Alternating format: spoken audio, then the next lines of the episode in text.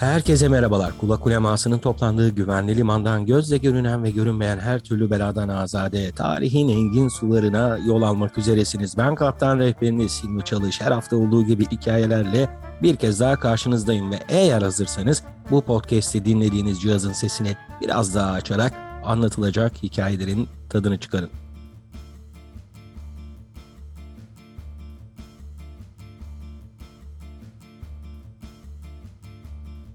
Efendim hoş geldiniz, sefa geldiniz, ne iyi ettiniz de geldiniz. Siz gelmeseydiniz biz gelecektik gibilerinden öyle klişe laflarla vakti kaybetmeyelim. Biz burada neden toplandık o konuya girelim hemen. Efendim e, malumunuz 2020 senesinin Mart ayıyla birlikte başlayan Kulak Uleması yayınları kendiliğinden de olsa UNESCO Dünya Kültür Mirası listesine girmiş olan başlıca konularımız tabii ki bunlar.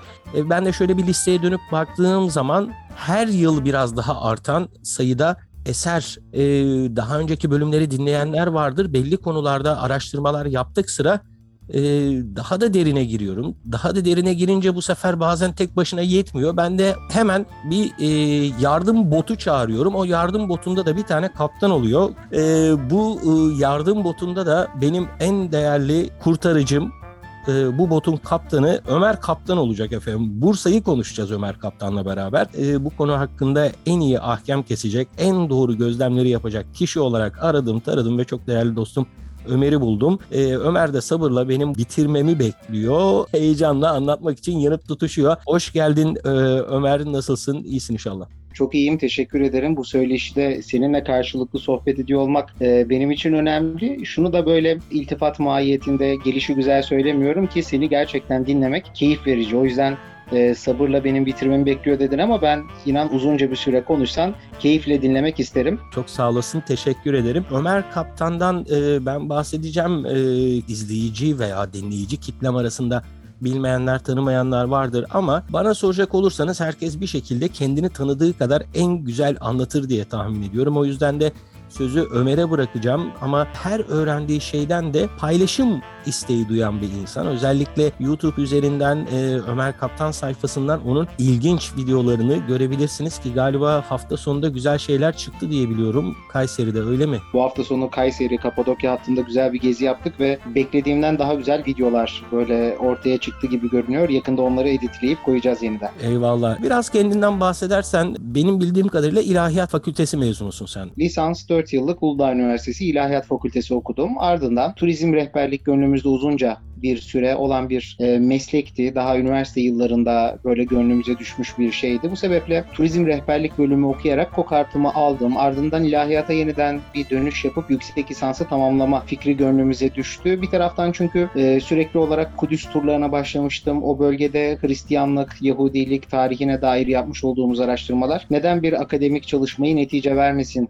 düşüncesine bizi sevk etti. Bunun üzerine de yüksek lisansımı dinler tarihi alanında seçtim. Hristiyanlık tarihinde ikonoklazmın kalesi olarak Uludağ'ı e, çalıştım. Şu anda onları kitaplaşma sürecim devam ediyor. O yüzden yüksek lisans tezinin içinden şöyle 2-3 tane kitap çıkacak gibi görünüyor. Bu sebeple şu anda onları pişirmeye çalışıyorum diyebilirim. Ve sen bildiğim kadarıyla Bursalısın değil mi? Doğma büyüme Bursalıyım. Ben doğdum, büyüdüm. Aslen Batum göçmeni bir ailenin çocuğuyum. Dedelerimiz 93 Harbi'nde Batum'dan Bursa civarına göçmüşler. Biz de artık 5. ve hatta 6. kuşaktır Bursa'da bulunduğumuz için hani öyle denir ya 5 nesil bir şehirde bulunduğunuz zaman o şehirli olursunuz. Bursalıyım diye kendimi tanıtıyorum.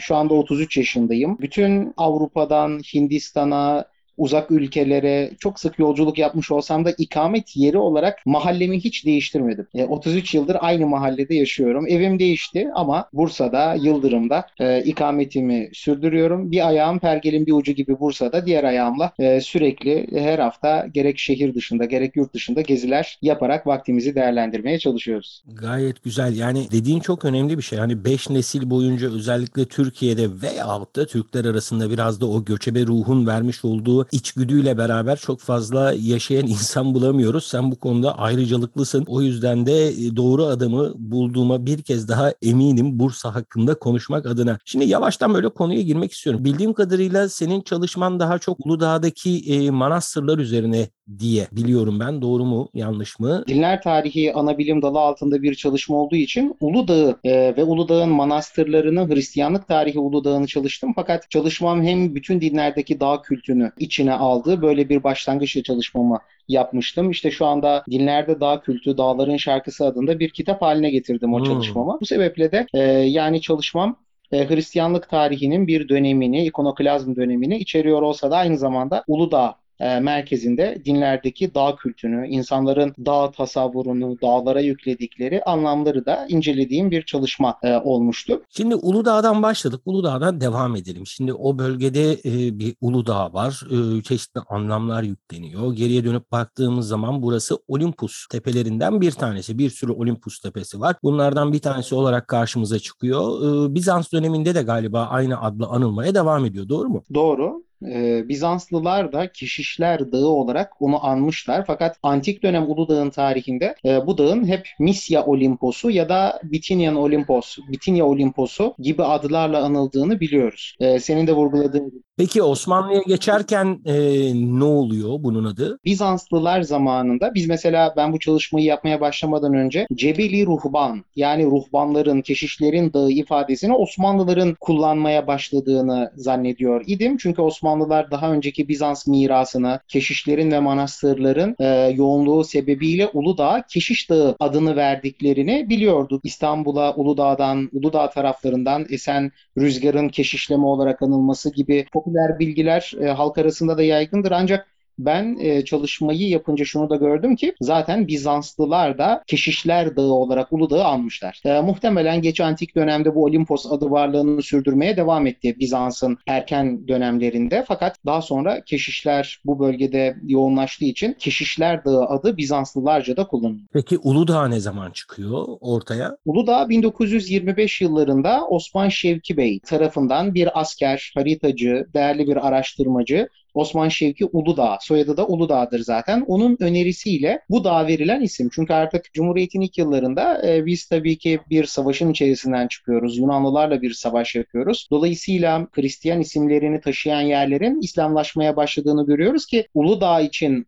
önerilen isimlerden bir tanesi Hoca Dağı bile oluyor. Ancak e, o dönemde dönemin ruhuna daha uygun olacak şekilde Uludağ ismi daha da çok e, seviliyor. 1925 yıllarında veriliyor. Uludağ'ın ee, özellikle Ulu olarak isimlendirilmesi de Bursa'mızın aslında tarihiyle bağlantılı. Çünkü Bursa'da Ulu Çarşı, Ulu Cami, Ulu Han, Ulu Abat Bursa yakınlarında Hı hı. Ulu kelimesinin geçtiği çok fazla isimler var. Dolayısıyla e, mesela valiliğin Bursa için e, son dönemde kullandığı işte o sloganik tabelalarda yazan e, bir amblem ifadesi de Ulu şehirdi. Hı hı. Dolayısıyla Bursa ulularıyla öne çıkan bir şehirdi. Ulu şehir olarak anılıyordu. Bu sebeple de Uludağ adı için uygun görülmüş. Bence de isabet olmuş. Kısa sürede halk tarafından da benimsenmiş. Cebeli Ruhban yani Osmanlıların meşhur Ruhbandığı, Keşiş Dağı e, kısa sürede halk tarafından benimsenerek Cumhuriyet'in ilk yıllarında artık Uludağ olarak adlandırılmaya başlanmış. Şimdi şöyle bir baktığımız zaman benim ku- kulak uleması dinleyicileri bilecektir. Ben önce orada görünenin görünmeyen kısmından bahsetmeyi daha çok tercih ediyorum. Şöyle bir baktığımız zaman Bursa'nın şöyle bir diyelim ki bir masa örtüsü gibi yerleşimini kaldırdığımız zaman e, Bursa'nın altında ne göreceğiz biz? Hadi bu metaforik soruları geçelim. Açık açık sorayım. İlk Bursa'ya yerleşenler ne zamanlar da kendilerini gösteriyor? Bursa'da Neolitik dönemden itibaren yerleşimler var. Mesela bizim en son hemen Bursa'nın batısında, Bursa şehir merkezine oldukça yakın bir noktada, e, Bursa'dan Uluabat Gölü'ne doğru giderken e, meşhur Ak Topraklı köyünde kazılar yapıldı son yıllarda ve hala e, yapılmaya devam ediyor. Kazılar sürüyor o bölgede. E, Neolitik döneme ait çok çok önemli e, kalıntıları ortaya çıktı. Ölü gömme geleneklerinden günümüze ulaşmış olan bazı veriler gerekse o dönemde yapılmış olan şöyle 3-4 metre çapındaki dallardan örülmüş olan kerpiçin kullanıldığı ilginç evler Neolitik dönemde bu alanda Uluabat Gölü'nün hemen e, Bursa'ya bakan doğu cephesinde bir yerleşim olduğuna dair kanıtlar ortaya çıktı. Ancak biz yakın tarihimiz açısından Bursa'yı inceleyecek olursak genç Plini'nin ifadesiyle biz Bursa'yı ilk defa Helenistik dönemde milattan önce 2. yüzyılda Bitinya Krallığı zamanında kurulduğunu biliyoruz. Genç Plini'nin ifadesiyle Bitinya Krallığı'na sığınan o dönemde Roma ile uzunca bir süre savaştıktan Milattan sonra buralara gelen meşhur Hannibal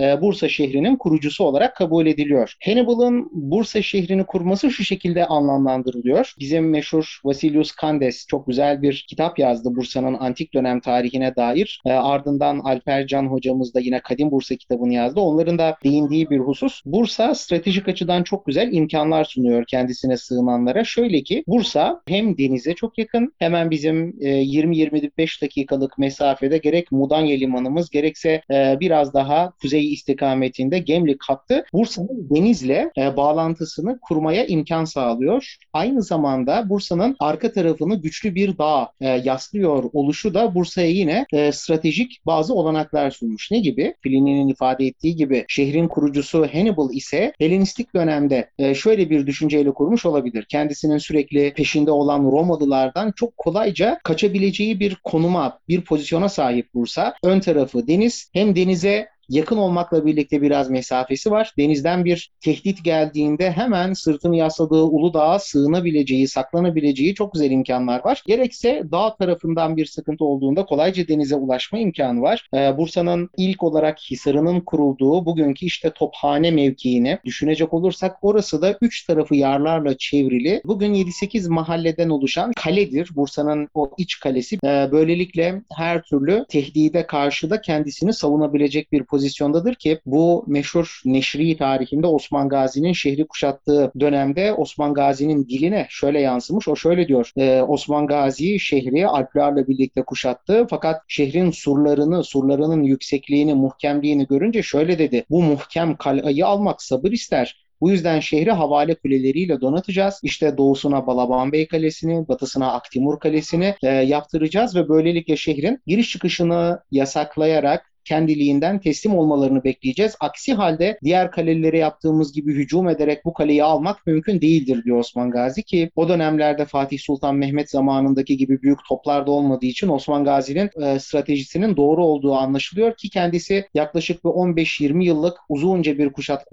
bu e, alabilmiş. Dolayısıyla soruya geri dönecek olursak Bursa'yı fethetmek oldukça zordur. Çünkü Bursa Bitinya Krallığı döneminde yapılmış olan surlarıyla, gerçi şimdiki surların çoğunlukla milattan sonra 3. yüzyıl dönemlerinde özellikle Got saldırıları esnasında yapıldığı son araştırmalarda biraz daha belirginlik kazanmaya başladı. E, Roma döneminin e, bu ilerleyen zamanlarının surlarıdır. Günümüze şimdi ulaşmış olan Bursa surları. Ancak şehrin biz Helenistik dönemde milattan önce 180'lerde kurulduğunu biliyoruz. Bitinya Krallığı'na sığınmış olan Hannibal tarafından Bursa şehrinin kurulduğu rivayeti şu anda genel kabul görmüş en yaygın rivayettir. Eyvallah. Bu arada sana de, seni biraz daha açıklayacak dinleyiciler arasında bilmeyenler olabilir. Efendim bu Pliniuslar veyahut da Plini olarak Latince'de daha çok anılan ismiyle bilinen e, beyefendi bir Bursa valisidir. Roma tarafından Bursa'ya gönderilmiş olan e, genç Plini Plinius olarak geçer. Bir de bunun yaşlısı vardır. Bu yaşlı Plinius ile genç Plinius oldukça münevver, bayağı bir mürekkep yalamış insanlardır. E, yaşlı Plinius en bilindik eseri Pompei şehrinin o büyük yanardağ patlamasıyla beraber yok olan yıkımını anlattığı eserdir. Kendisi de e, yeğenidir yaşlı e, Plinius'un, genç Plini, e,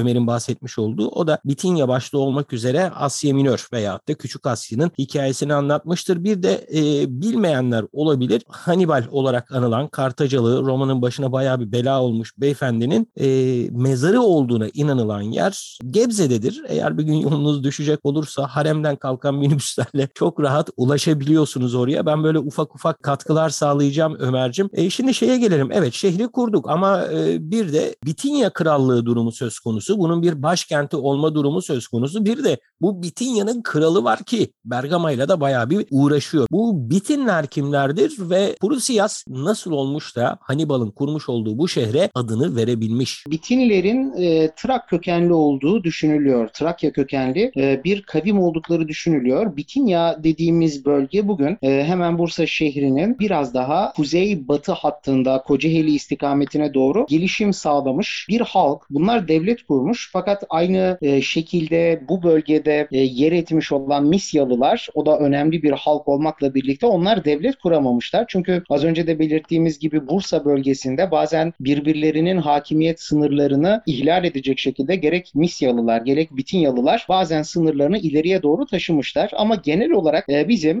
E, bugün Nilüfer Çayı dediğimiz hatta Bursa'nın hemen yakınında batısında bulunan Irmak'ın Misya ile Bitinya arasında e, bir sınır e, gibi kabul gördüğü e, en yaygın kanaattir. Şöyle ki e, Bitinya burada bir krallık kurmuşlar ve Roma'nın bu bölgede hakim olmasının öncesinde e, Marmara bölgesinin bu güney e, batı hattındaki en önemli krallık oluyorlar. E, Kral Prusyas senin de dediğin gibi e, şehrin kurucusu kabul edilen kişidir ki Bursa'nın adının da zaten bu Kral Prusyas'tan geldiği düşünülüyor. E, ancak e, bazı araştırmalar da var. Güzel de bir makale haline getirildi. Acaba Prusyas, Prusa'nın adı mı Prusyas'tan geliyor yoksa bu şehirden olan kişi anlamında acaba Prusyas'ın adı mı Hisar şehri, kale şehir anlamına gelen Prusa'dan mı geliyor? Tartışması da var. Aa, bu konuyu biraz açmanı rica edeceğim. Çünkü kulak uleması fazlasıyla etimolojik kökene e, dayanır ki zaten bundan 2-3 bölüm öncesinde de İstanbul ne demek diye bir bölüm yapmıştım. E, bu konu ilginç olabilir. Ben bunu bilmiyorum. Ben hep Rusyas'tan geldiğini bilirdim. Bu konuyu senden biraz açmanı rica edeceğim. Prusa kelimesinin etimolojisiyle ilgilenenler şöyle diyorlar. Prusai kelimesi hisar yani surlarla çevrilmiş kent anlamına geliyor. Fakat şehirden olan kişi anlamında e, Prusias Bitinya kralının adı. Burada e, dikkatleri çeken husus şu.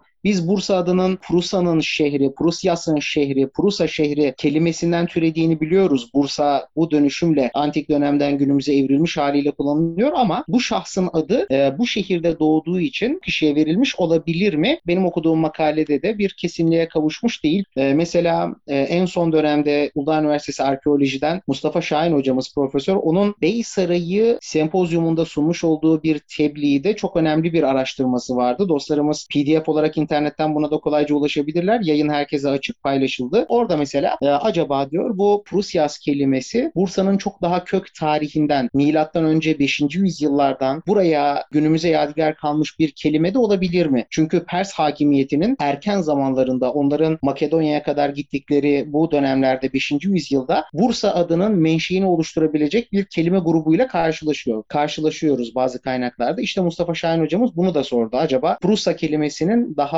eskiye giden kökenleri olabilir mi diye. Bitinya kralının adı Prusyas'tır ve Bursa şehrinin adı bu şehri kuran Prusya'dan, Prusyas'tan geldiği en yaygın kanaat. E, bu konuda ama araştırmalar yapılmaya devam ediyor. Şimdi o zaman e, biraz zaman doğrusunda ilerleyelim. E, şimdi bildiğim kadarıyla sultan türbeleri başta olmak üzere sultan külliyeleri özür dilerim. E, Hanlar bölgesi ve Cumalı Kızık 3 kalem halinde UNESCO Dünya Kültür Mirası'na girmişler. Şimdi bunları tek tek konuşacağım ama Roma ve Bizans dönemini de e, bir parça ele alsak. Bursa bir defa İpek yolu kervan güzergahları üzerinde bulunan bir yer mi? Evet. Bakın e, bu noktada sevgili abim özellikle 2014 yılında Bursa UNESCO Dünya Mirası listesine dahil olduğunda Hanlar bölgesinin de özel bir başlık altında dahil olması e, çok önemliydi. Çünkü Halil İnalcık hocamızın özellikle son dönemde Bursa'nın ticaret ağıyla alakalı olarak yapmış olduğu çalışmalar, yazdığı makaleler Bursa'nın sanılandan çok daha fazla önemli, ticari sahada gerçekten çok çok önemli bir şehir olduğunu ortaya koydu. Batı'ya, Avrupa'ya, Venedik, Floransa hattına nasıl ürünlerin ticaretinin yapıldığı son dönemde Halil Hoca'nın yaptığı makaleler, yazdığı makalelerle ortaya biraz daha belirgin şekilde konmuş oldu. Daha net kalması için şu örneği verelim. Halil Nalcık Hoca'nın da değindiği bir örnek. İstanbul fethedilmiş. İstanbul'un fethinden sonra Fatih Sultan Mehmet kendi külliyesini yapmış. Fatih'in külliyesinden sonra Sultan II. Bayezid de kendi külliyesini meşhur Beyazıt Meydanı'nın olduğu yerde yaptırmakla birlikte bu külliyeye gelir getirecek olan akar, e, olarak vakfiyeye dahil edilen iki tane han, ikisi de çok değerlidir. Bursa'da yaptırılmış. Koza Hanı ve hemen yanı başındaki Bursa'nın en büyük hanı olan Pirinç Hanı Beyazıt Külliyesi'nin vakfiyesine dahil. Yani düşünebiliyor musunuz? İstanbul'un bu en büyük külliyelerinden bir tanesi e, o dönemdeki en önemli külliyesinin e, akarları Bursa'da yapılıyor. Bu da şunu gösteriyor ki Bursa o dönemde hala İstanbul'un önünde bir ticaret merkezi olarak kabul görüyor. Çünkü doğudan gelen bu kervanlar İpek yolu üzerindeki önemli konumu Bursa'yı İstanbul'un dahi önüne geçirmiş. Bununla ilgili diğer bazı verileri de Halil hocamızın makalelerinde bulabilirsiniz. Osmanlı zamanında bir başşehir haline gelmesi çevresindeki bütün bugün ilçe olarak tanıdığımız yerlerin Bursa şehir merkezinin önüne geçmesine sebep oldu. Yani Bursa şehir merkezi diğerlerinin önüne geçti. Ancak unutmayalım ki Bitinya Krallığı zamanında ardından Roma, Bizans döneminde Bursa'nın bugün ilçesi olan İznik gibi birkaç yerleşim Bursa'nın daha önündeydi. Tarihinin dörtte üçlük bölümünde İznik Bursa'dan daha önemliydi. Hı. Fakat ne zaman ki Osman Gazi 1300 yılların başlarında onun kızıl elması olan Bursa'yı almayı gönlüne koydu e, ve Bursa'yı fethetti. Oğluna da vasiyet verdi. Oğul şol gümüşlü kümbetin altına beni koyasın diye vasiyetinde de belirttiği için oğlu Orhan Gazi babasını Bursa'ya defnedince Bursa'nın parladığı yüzyıllar öne çıkmaya başladı. Çünkü e, diğer Osmanlı sultanları da dedeleri Osman Gazi'nin yanına, onun şehrine gömülmeyi arzu ettiler ve böylelikle bir gelenek başladı. Sultanlar dedelerinin yanına gömüldüler. Fatih Sultan Mehmet'e kadar bütün Osmanlı padişahlarının mezarı da bu sebeple Bursa'da oldu. Yani Edirne'de vefat edenler, başka yerlerde olanlar da e, kendilerine e, Bursa'yı ebedi istirahatgahları olarak seçtiler ve bu sebeple türbeleri hepsinin Bursa'dadır. E, az önceki sorunun cevabı olarak da Roma ve Bizans zamanında hangi yönleriyle Bursa öne çıkardı diyecek olursak şimdi mesela UNESCO Dünya Mirası listesine giren başlıklar hep Osmanlı dönemindeki ortaya konan yapılardır. Bu sebeple Bursa'nın biraz daha Osmanlı öncesi dönemine dair vermemiz gereken bilgileri sıralayacak olsak birincisi şunu anmamız gerekir kanaatimce. Bursa Bizans döneminde yanı başındaki dağın eteklerinde kurulmuş olan manastırlar sebebiyle Teopolis, Tanrı şehri olarak anılıyor. Bence bu çok önemli bir detaydır. 6. 7. yüzyıllardan ta 14. yüzyıla kadar Bursa özellikle piskoposların imzalarında mesela Ekümenik Konsile katılan e, Bursa piskoposu kendi imzasını Tanrı şehrinden Teopolis'ten falanca kişi diyerekten atıyordu. Bu sebeple Hristiyanlık döneminde Bursa'nın özellikle manastırlarıyla öne çıktığını belirtmiş olmamız gerekir ki Uludağ'ın az önce andığımız meşhur manastırları ki ikonoklazm döneminde adeta bir kale gibi bunlar çok önemseniyorlar. İkonoklazm sonrasında Bursa'da çokça e, inşa ettirilmiş olan manastırlar 11. yüzyıldan itibaren şehir merkezine Agorlar Manastırı adıyla baş manastırın belirlenmesiyle e, artık merkezlerini de Bursa'ya taşımış oluyorlar. Bu sebeple e, Bursa'nın Hristiyanlık tarihinde e, çok önemli manastır ve kiliselere sahip olduğunu bu sebeple de Teopolis olarak adlandırıldığını belirtmemiz gerekiyor. Genelde ben turlarımda özellikle şunu vurgularım. Gelenekler bir anda ortaya çıkmazlar ve bir anda kaybolmazlar. Sadece zaman içerisinde mevcut düzene adapte olurlar diye bu yayınları dinleyen dinleyiciler de daha önceki bölümlerden bu vurguya aşinadır diye tahmin ediyorum. Şöyle bir Anadolu'ya baktığımız zaman Kayserili e, tüccar tiplemesinin arkasında aslında Kaniş Kültepe vardır. Yani aşağı yukarı 4000 yıldır ticaretin yapıldığı bir yerdir orası. İşte peygamberler şehri Urfa dediğiniz zaman e, bunun da arkasında bir şey var. Göbekli Tepe'ye kadar gider. Yine işte İkonyum'un Konya olması, ikona yapımı vesaire. Yani hep bir e, gelenek var orada. Gelenek sadece mevcut düzene adapte oluyor. Senin bu anlattıklarından anladığım kadarıyla da Bursa'nın manevi yönünün kuvvetli olması, zaman içerisinde işte eren ve evliyaların çok fazla kendini göstermesi, Aziz Muhammed Hüdayi gibi önemli kanaat önderinin oradan çıkması veyahut da Emir Sultan gibi e, bir ulu kişinin halk tarafından yüceltilen kişinin orada bulunması e, anladığım kadarıyla bu Bizans'taki geleneğin o kutsallaştırma, kutsal kent olmanın aslında dönüşümü diyebilir miyiz biz buna veya ben mi çok basite indiriyorum bilmiyorum. Ee, kesinlikle şu kanaatine katılıyorum abi. Kutsal olan bir yer e, diğer dinler tarafından ele geçirilince yeniden kutsal bir mekan olarak güçlü bir vurguyla varlıklarını sürdürmeye devam ediyorlar. E, oranın aurası e, adeta Güzel bu kelime bu kelime doğruydu. Aurası, enerjisi doğru. e, aurasını artık bu mistikler seviyorlar mı, hoşlanıyorlar mı bilemiyoruz. E, mesela Uludağ'ın, Uludağ örneğini verelim onun üzerinden konuştuğumuz için. Bu keşişlerin, e, manastırların olduğu yerler Müslümanlar tarafından devralınınca keşişlerden dervişlere şöyle bir intikal söz konusu oluyor. Mehmet Muhyiddin Üftade az önce senin andığın Aziz Mahmut Hüdayi'nin şeyhi olan meşhur mutasavvıf diyor ki öldüğüm zaman beni bu dağın eteklerine gömün çünkü ervahı aliye bu dağın eteklerine mesken tutmuşlar. Yani üstün ruhlar, yüce ruhlar bu dağın eteklerinde bulunuyorlar. Beni de bu dağın eteklerine gömün diyor. Keşişlerin dağını derviş sufi de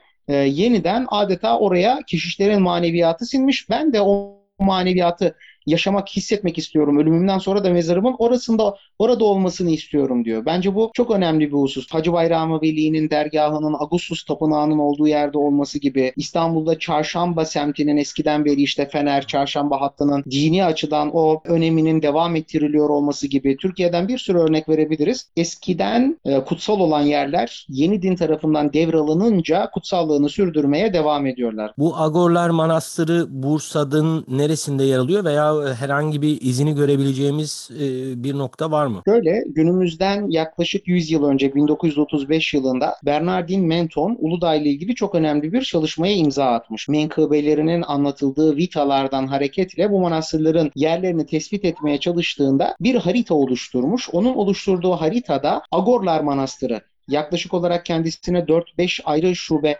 manastırın bağlı olduğu büyük ana manastır bir zamanlar e, Uludağ'a çıkan yol üzerinde. Agorlar Manastırı'nın tarifini yaptığım yer Bernardin Menton'un belirlediği yer. E, bugünkü Alacıhırka'dan Uludağ'a çıkan yol üzerinde uzunca bir süre o yol batıya doğru ilerler. Sonra Uludağ'a doğru güneye doğru keskin bir dönüş yapar. İşte o köşede bulunduğuna dair bir kanaati var Menton'un. E, fakat daha sonra e, şehir merkezine taşınıyor. Çünkü Türkler bu bölgeye gelmeye başladıklarında keşişlere e, rahat vermiyorlar. Türk çobanlar o özellikle keşişlerin bazı ikonları var. İkonlar üzerinde gümüş, altın malzeme var. Dolayısıyla manastırlara bazı tacizler gerçekleştiriyorlar. Bunun üzerine manastırlar güvenlik endişesiyle şehir merkezine taşınmaya başlıyorlar. Bu taşınma süreci 11. yüzyıldan 16. yüzyıla kadar devam ediyor. Bunun izlerini işte ben de zaten tezimde bunları özellikle gündeme getirdim. Uludağ ve Bursa'ya gelen yabancı seyyahların aktardıklarından hareketle bulabiliyoruz. Yabancı seyyahlar Bursa'daki bu manastırlarla ilgili verdikleri bilgilerde onların verdiği